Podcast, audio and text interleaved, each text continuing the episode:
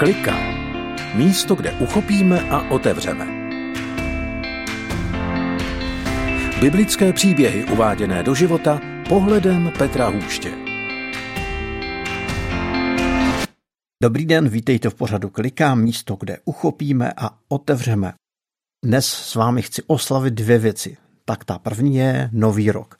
Přeji vám do nového roku vnímání dobrého Pána Boha v dnech, které jsou dobré, kdy se nám bude dařit, jsme spokojení nebo dokonce nadšení, ale přeju vám také vnímání dobrého Boha v dnech těžkých, kdy budeme nemocní, v neúspěchu, ve strádání, v samotě přeju sobě i vám, aby jsme vnímali štědrost Pána Boha a možná ten pocit štědrosti Pána Boha si přenesli i do těch chvil, které jsou těžké, kdy i ty pocity jsou těžké.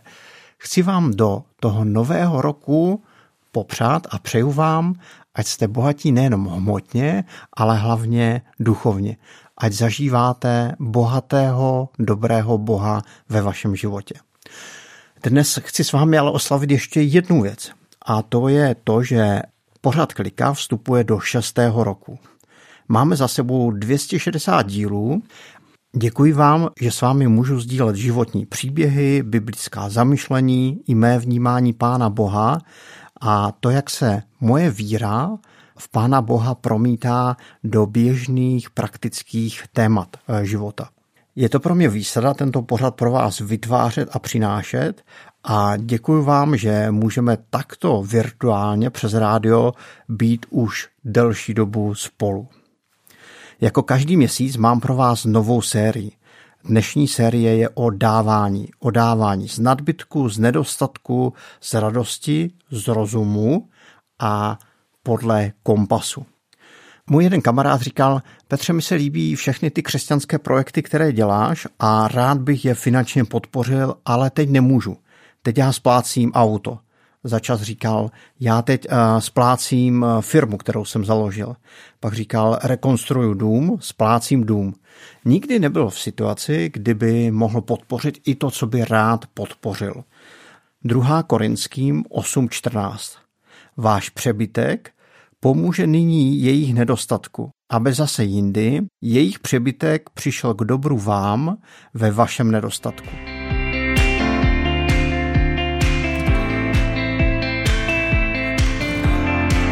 Vítejte v pořadu Klikat dnes na téma dávat z nadbytku.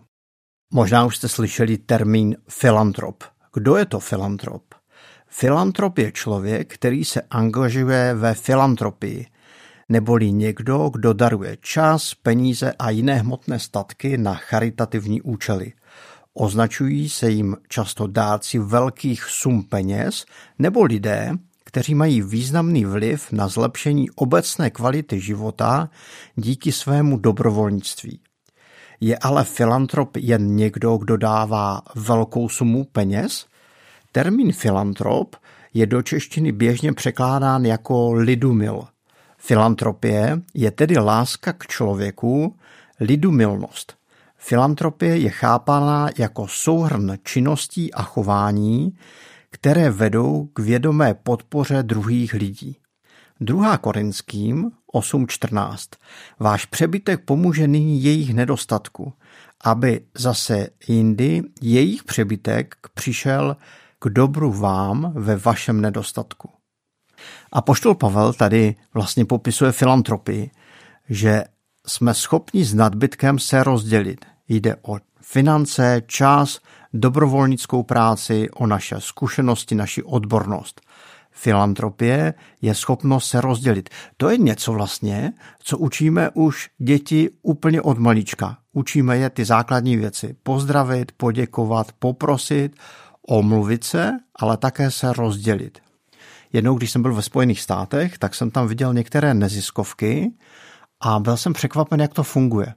V některých neziskovkách pracovali ředitelé firem a oni už na stáří jim nedávalo smysl stále sromažďovat další a další finance a tak oni třeba tři dny věnovali svému biznesu a dva dny pracovali v nějaké neziskovce úplně zdarma, jako právníci, ekonomové, manažeři a vlastně jsem tam zažil takovou tu schopnost se rozdělit. Ne třeba jenom o finance, ale také o svoji odbornost, o svoje zkušenosti. Když jsem byl nedávno v našem humanitárním skladu v Kijevě, a tak jsem viděl, že tam je docela málo dobrovolníků. A ptal jsem se na to, čím to je. Jestli je to tím, že je válka, že je to nebezpečné. A ti mladí kluci, co tam pracovali, říkali, ne, to je tím, jaká je doba. A já říkám, myslíte tím jako válka? Oni říkali, ne, dneska každý má brigády nebo může mít brigádu a proto pokud je něco placené, tak to dělá, pokud něco placené není, tak to nedělá. Mám pocit, že přichází období, kdy ztrácíme tuhle filantropii, tuhle schopnost se rozdělit. Rozdělit se o náš čas, peníze, ale také naše zkušenosti nebo odbornost. Jednou, když jsem ještě byl mladý a bydlel jsem na intru, tak jsme s kamarádama se o všechno dělili. A vždycky, když jsme přijeli z domu a v neděli večer, tak někdo dovezl řízky, někdo dovezl nějaké štrůdle, někdo domácí mléko a všechno jsme měli společné. Ale byl tam jeden kluk, který se nedělil. A on vždycky říkal, sám má málo. Jak můžeme zjistit, to, jestli máme nadbytek nebo nedostatek. Jestli sami máme málo, nebo sami máme dost a můžeme se rozdělit.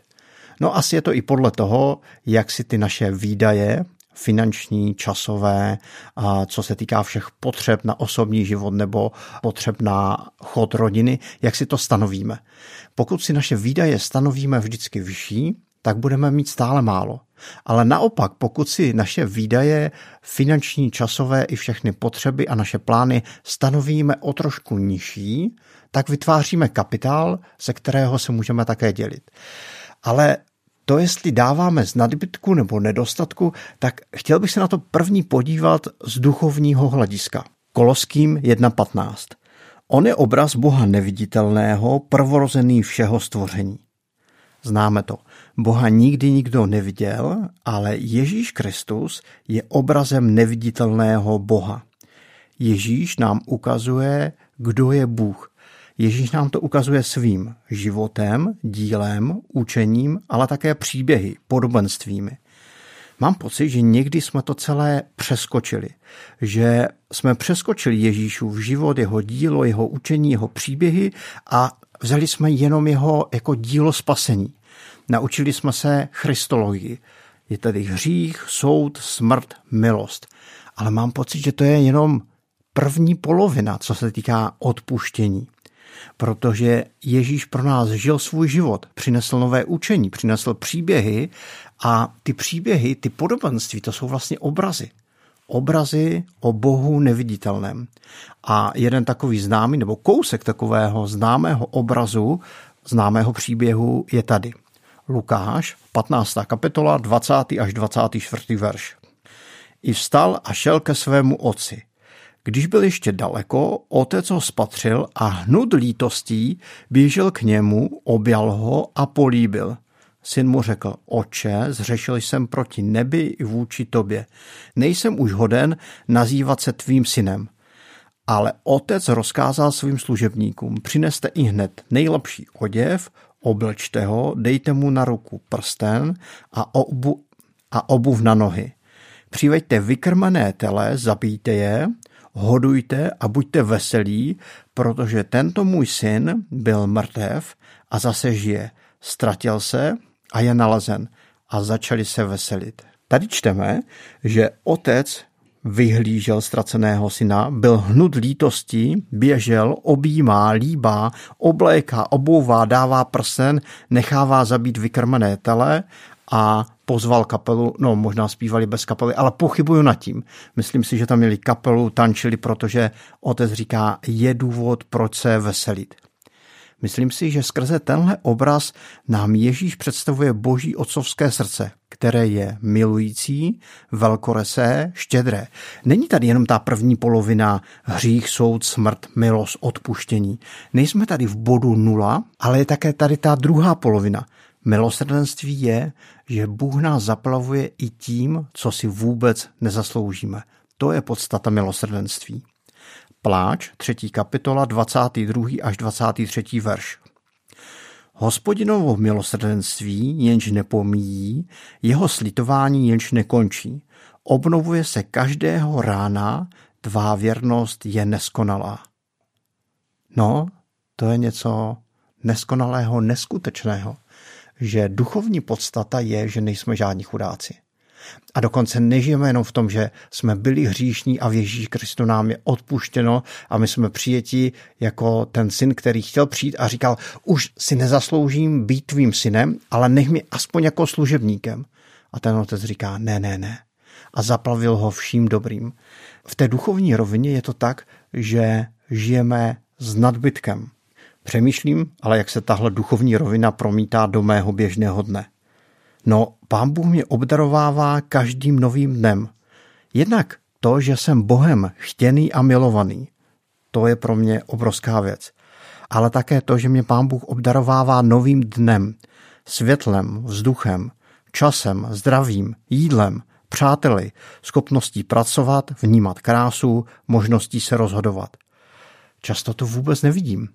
Ale když si to takhle sepíšu, když si to takhle uvědomím, tak každé nové probuzení a vkročení do dne je obrovské boží milosrdenství. Uvědomuju si, že jsem duchovně, ale i hmotně velmi bohatý. S tím hmotným bohatstvím to může být trošku těžké, protože můžeme říct, no jo Petře, ale zdražili nám energii, Přišli jsme například o práci, splácíme hypotéku, nebo máme v rodině někoho vážně nemocného a s tím je spojených i spoustu finančních výdajů. Možná jsme také unaveni ze života a nemáme ani trochu pomyšlení na nějakou dobrovolnickou práci někde mimo nás, mimo toho, co se nás samotných týká. Nemáme ani pomyšlení udělat nějaký krok navíc. Druhá Korinským, devátá kapitola, šestý verš a osmý verš. Vždyť kdo skoupě rozsévá, bude také skoupě sklízet. A kdo štědře rozsévá, bude také štědře sklízet. Bůh má moc zahrnout vás všemi dary své milosti, abyste vždycky měli dostatek všeho, co potřebujete a ještě vám přebývalo pro každé dobré dílo.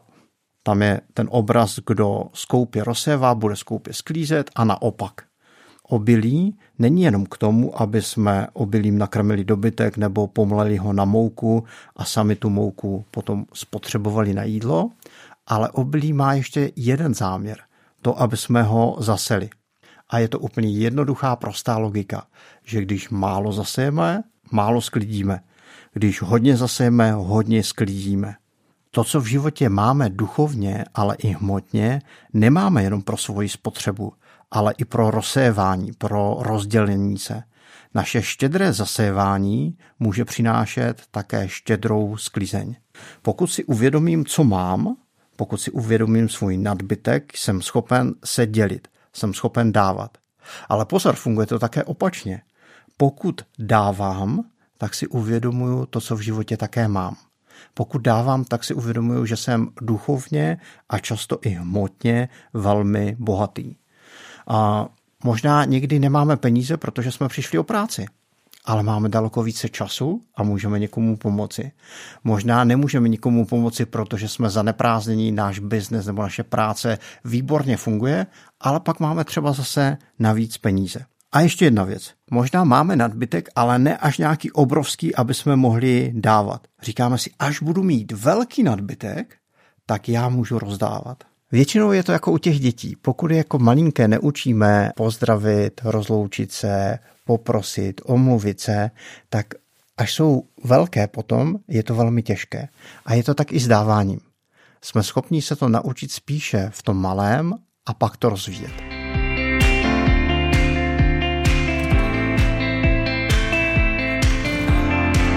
Mám pro nás cvičení pro příští týden. Zkusme se podívat, čeho máme v životě dostatek nebo dokonce nadbytek a můžeme se o to rozdělit. Ať jsou to peníze, čas, zkušenosti, dovednosti nebo naše nějaká odbornost. A zkusme i skrze naše dávání objevit to, jak moc jsme bohatí. Deuteronomium, 30. kapitola, 9. verš. Hospodin tvůj Bůh ti dává nadbytek dobrého v každé práci tvých rukou, plodu tvého života a plodu tvého dobytka i plodin tvé role. Hospodin se bude opět na tebou veselit k tvému dobru, jako se veselil nad tvými otci. A to je z dnešního dílu o dávání z nadbytku všechno. Petr Hůž vás zdraví od mikrofonu z Rádia 7 z pořadu Kliká. Mějte se pěkně a uslyšíme se třeba už příští týden. Naschledanou.